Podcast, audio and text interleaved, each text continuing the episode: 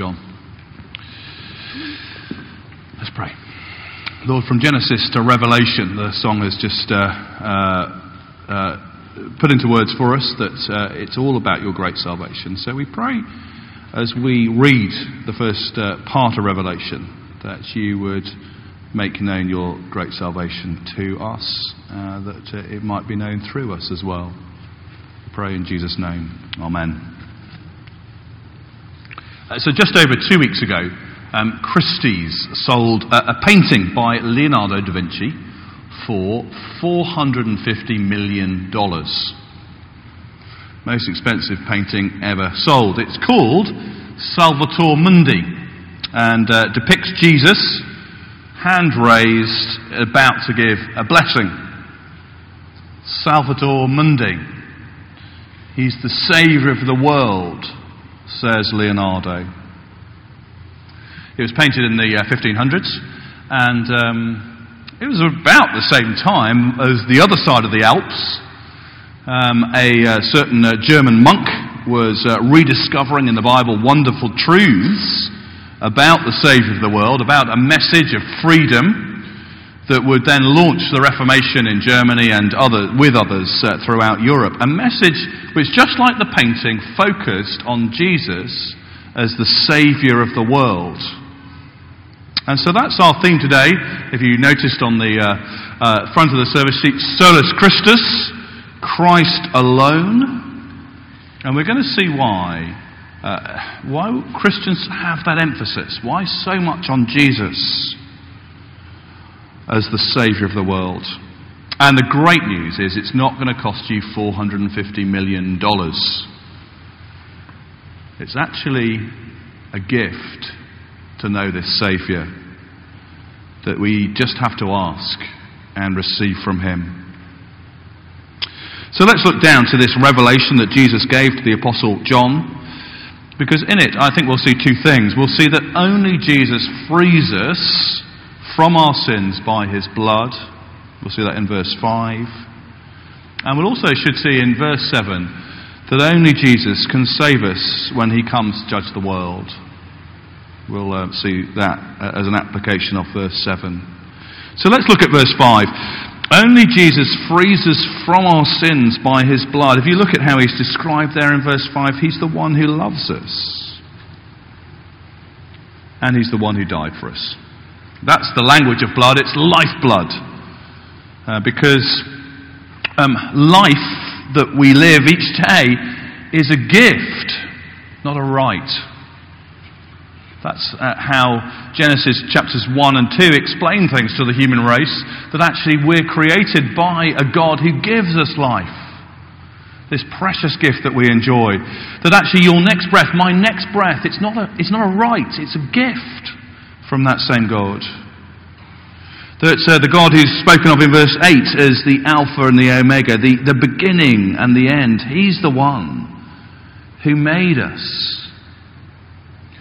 and so, life being a gift, when we go against that God, when we sin, our lives are forfeit, according to Genesis. That actually we deserve to die, and spiritually we do. We cut ourselves off from God when we choose sin, whenever we choose sin. But Genesis continues that that's never what God wanted for you and for me and for the human race. He loves us. And so the Old Testament story is of what God does when we do go away from Him. And He gave His, his ancient people a system of sacrifices. Wherever they sinned, they could make a sacrifice. A sheep or a goat would die in their place, and the animal's blood was shed instead of their life blood. But that was never a fair swap, was it? The animal really didn't have very much choice in it. Poor, um, poor little sheepy. It was only ever a signpost. It was a signpost to the fact that there needed to be a genuine swap. A signpost pointing forward to Jesus. And when he entered the world, uh, as our um, the uh, invites we're using this year um, depict uh, they depict uh, Jesus and Mary and Joseph um, in, a, in an urban setting, in a street scene, in a bus shelter. And uh, it's exactly a, a, depiction of what God actually did. He came amongst us, He became ordinary, He became in humility, Jesus, as one of us, so that He could live that pure life that you don't live and I don't live and he could be the lamb who willingly swapped with us so that he shed his blood as a sacrifice to pay for you and to pay for me. Only Jesus has done that. And that's why there's so much emphasis on him. God, God doesn't become human every now and again. He's done it once in human history. And he only needed to do it once because that sacrifice, that death that Jesus died, frees us from our sins by his blood. That's who Jesus is. That's what Jesus has done. Now, the claim that Jesus is the only Saviour is uh, controversial in modern 21st century pluralist Britain. Um, and we'll come back to that. But at the time of the Reformation, 500 years ago, 16th century, the medieval church, they all accepted that Jesus was the only way to God. And that wasn't why the reformers taught that, uh, that Jesus, uh, they talked about Christ alone. Uh, the question in their day was okay, yeah, okay, Jesus gives us access to God, but how do you get access to Jesus? Okay, Jesus has sort of done something to save us, but but how do you receive that salvation? How does what He's done apply to me, to you, to your family? How is it available? And the Roman Catholic Church claimed pretty much exclusive rights to being uh, able to give people God's grace. They claim to be really the gatekeepers to the grace of God and to Jesus. So to start the Christian life, well, you needed to be baptized by a Roman Catholic priest. Once you've begun the Christian life, if you messed up at all, which we all do, don't we? Um, to be forgiven, well, you have to go back to a Roman Catholic church and, and say your confession. And I guess it's a little bit like visiting the GP. Um, you go away with a prescription or penance. So many Hail Marys, some Our Fathers, or maybe something to do as your penance. And then if you successfully completed that program of treatment, then you'd come back and get your absolution. Do you see? The institution of the medieval church claimed that they were the gatekeepers to the grace of God, to the treasury of God's grace. They also offered a mediation because, you know, uh, um, if Jesus really is the glorious, majestic one, are you to approach him? Who am I to approach him as a sinner? And maybe they point to a glorious stained glass window like the one above my head, uh, picturing Jesus in all his uh, uh majesty. And they say, Well, who are you to approach? I tell you what, we'll offer mediation. Uh, maybe go through one of the saints, um, go through Mary, go through uh, someone else, or, or why, don't, why, don't, uh, why don't you get one of the priests to mediate for you, say prayers for you, put in a good word? And of course, if you're going to get serious about your faith, well, you, you, uh, you want to build up merit with God, don't you? It's all very well receiving His grace, but when you're back on track, you need to start paying your own way and doing good things to build up merit. A bit like um, if you, I don't know if this has ever happened to people, but if you can't pay your electricity bill, uh, you might say to the power company, I can't pay. Could you give me a, a grace period during which you won't be billed? And uh, I, I think uh, some people, uh, that, that's, sort of, that's sort of the system that was set up. That, you know, you, you, get a grace period and then you get yourself sorted and then you start to pay again. Uh, and that's a little bit like the understanding of merit in the Roman Catholic Church that, of course, it's all through Christ. Of course, He gets you back into that state of grace, but then you've got to kind of keep up the payments after that. Well, look down again, will you, to Revelation 1. It's wonderful. See what Christ achieves for his people. In verse 6, he describes that he makes us a kingdom and priests. He's the king, verse 5, the ruler of the kings of the earth. His people are the kingdom. They belong to Him. We belong to Him as His people. We're what He's doing in the world. That's a remarkable thing. And we're priests, verse 6. All of us. Uh, priests in the Old Testament, they're the people who have access to God. They are privileged to be able to enter the presence of God. Well, so now, everyone who puts their faith in Jesus. That's what the New Testament is teaching. We don't need another priest to mediate for us. We're the priests. You are. I am. Because of our great high priest. He's the one who does the bridging between earth and heaven. The one who came to us. Who came to us as one of us. In humility. The Apostle Paul puts it in 1 Timothy there is one mediator between God and us, the man Christ Jesus. Do you see that? Doesn't cost you $450 million. Put your faith in Jesus, and He mediates, He gives access. Only Jesus frees us from our sins by His blood and brings us into His kingdom to, to know that favour of God's approval, of God's family, and to know that purpose as well, to serve His God and Father. Well, secondly, only Jesus can save us when he comes to judge the world. Verse 7 pictures that day uh, when it comes to the future. Um, actually, there's a couple of references, aren't there, to the God in verse 4, verse 8, who is the one who was, who is, who is to come. And then there's a focus in verse 7 on the coming, the coming of Jesus with clouds, when every eye will see him, even those who pierced him, and all the peoples on earth will mourn because of him. Is that a surprise to find that description? Why the tears? Why the mourning? And it's because he comes as to judge as well as to save. But actually, the fact that God, that God comes to judge, that Jesus will come as the judge at the end of everyone, is good news. If we think about our world, then we see horrible things on the news. We, we see horrible things just down the road and our hearts cry for justice. We, we want there to be accountability, that we want the people with, with money, the people with political power, the people in the media, the people in the shadows. We want justice. We want accountability. And there will be accountability from the God who sees, and the God who is just, and the God who will judge. There will be justice for Grenfell. Full and final justice on the final day, just as we pray that there will be justice in the coming days.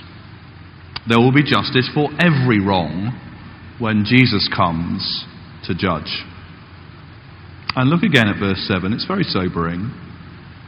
Every eye will see him, even those who pierced him. Do you see that? Meaning, particularly,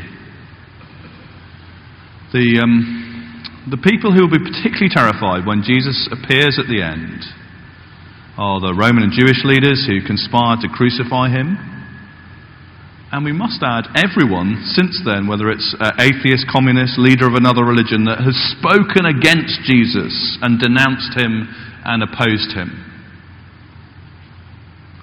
It will be terrifying for them to be face to face with him in all his glory and majesty when he comes to judge and realize that's the one I was speaking against. That's the one I opposed. Now, the Roman centurion who crucified Jesus, just within hours of actually seeing the way he died, had a complete change. There's always the possibility of change for people, even if they've done horrible things against Jesus. But notice that they, there will be some who are particularly terrified, but actually be, they won't be alone. There'll be many, many who are deeply wailing, to use that phrase from our first hymn. Many others from all the people of the earth, according to verse 7, who just ignored him. You know, they, they were just too busy. They were too busy shopping and too busy trying to make money and too busy trying to, you know, find the best school for their kids and you know, planning the next holiday and, and, and keeping up with the, the, the TV and just keeping up with life. And they were too busy, and so they ignored him. from all the nations. They will mourn because of him. Because when they see him in his beauty and majesty and realize, gosh, he came to save me, he loves me.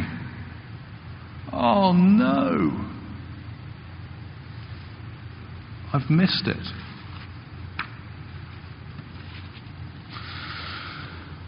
It's so sobering. But for those who are waiting for him to come, uh, the Apostle Paul talks about this day. He, he talks about it as those who, are, those who love his appearing. He talks about a mindset there that actually we're looking forward all the way to that day as we live an ordinary Tuesday. We're living Tuesday loving his appearing and thinking, Jesus is coming, you know. Jesus is coming. And for all who are doing that, who are his kingdom and priests, serving his God and Father in their lives, for those people, it will be a day of great joy when we at last see him face to face, the one who died for us, our Saviour.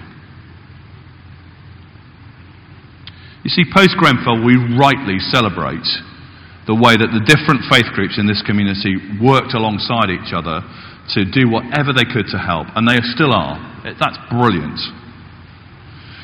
But there is a false narrative doing the rounds that comes from our culture, which doesn't come from any of the communities themselves. It comes from an unbelieving culture that sees that common action and says, oh, yeah, that's what we said all along, you're all the same.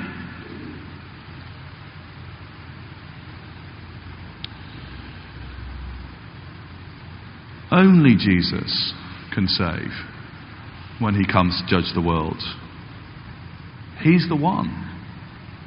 He's the judge, He's the Saviour. And if we think, oh, well, it's all very well for John to say this, you know, 2,000 years ago, what does he know about modern Britain? Well, not a lot is the short answer to that, but he does know a lot about the Roman world that he lived in, which had many gods, many different opinions, many ideas about God and about spirituality, which wasn't vastly different from today. And you see, what John discovered is that the real God wrote himself into history. So we don't need to guess anymore. And when they crucified him, verse 5, at the start of it, he's the firstborn from the dead. He rose again. He now reigns with God in glory. God has not left us guessing so that we might, I don't know, end up worshipping Thor or something, as people used to do quite a long time ago now. Great Marvel action hero, not so good if that's the centre of your worship and your life. God's not left us guessing. We, we, don't, we don't have to think, oh, is there anything to believe? Is it real? We know it's real because He's come, He's lived, He's died, He's risen. And we know it's real. As the Apostle Peter puts it in the early church, Salvation is found in no one else, for there is no other name under heaven given to us by which we must be saved. Uh, Dr. Holly Ordway was an English professor in the United States, an atheist. She wrote a book to tell her story called Not God's Type to describe her own journey. She says, I didn't have faith, I didn't want faith, but I felt compelled to have a good reason why not. So she began to look into the evidence, to read the Gospels. And as she did that, in her words, it began to seem like the best explanation for all these events being recounted in this way was that they really happened. And having come to that conclusion, I knew that there were implications in my life. I had to ask myself, what does this mean for me? What do I do now? Isn't that great? And um, she, having become a Christian, um, now works training other people to explain the Christian faith because of her own very um, intense kind of journey and experience that she wants to uh, use to help others. How can atheists be saved when Jesus comes to judge the world? Through Christ alone. How can Muslims be saved when Christ comes to judge the world? Through Christ alone. How can Sikhs be saved when Christ comes to judge the world? Through Christ alone. Though, of course, they need to come to see that He's much more than they currently believe Him to be. How can you and I be saved when Christ comes to judge the world? Through Christ alone. Not Christ plus a bit of our effort, not Christ plus the church. Christ alone because Christ is sufficient.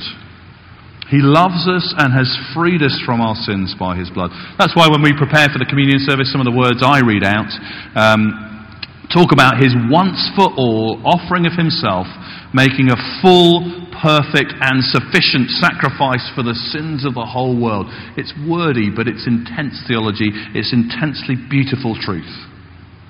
Now, of course, church should be helpful. We want to encourage other. We want to grow in our faith. It's what church is about. But it's Christ who saves us, not church. Of course, the Christian life involves effort. We are those who are called and, and, and get the privilege of, of serving God in the world. Gosh, that's going to take effort. It's, it's what a privilege, though, to serve God like Jesus did. But it's Christ who saves us, not our service. It's Christ alone. Now, as we wrap up for this week, do you, do you start to see how all these alones go together? We've been doing this little mini series. Salvation is found in Christ alone. He's the only Saviour. It's by grace alone. It costs Him His blood shed, but it's given to us by a generous God who loves us greatly. It's by grace alone. And how do we receive it? Through faith alone. It's not something we have to work for and achieve in some way. It's something we receive as we put our trust in Him. And all of that is to the glory of God alone, which is how we'll finish up next week.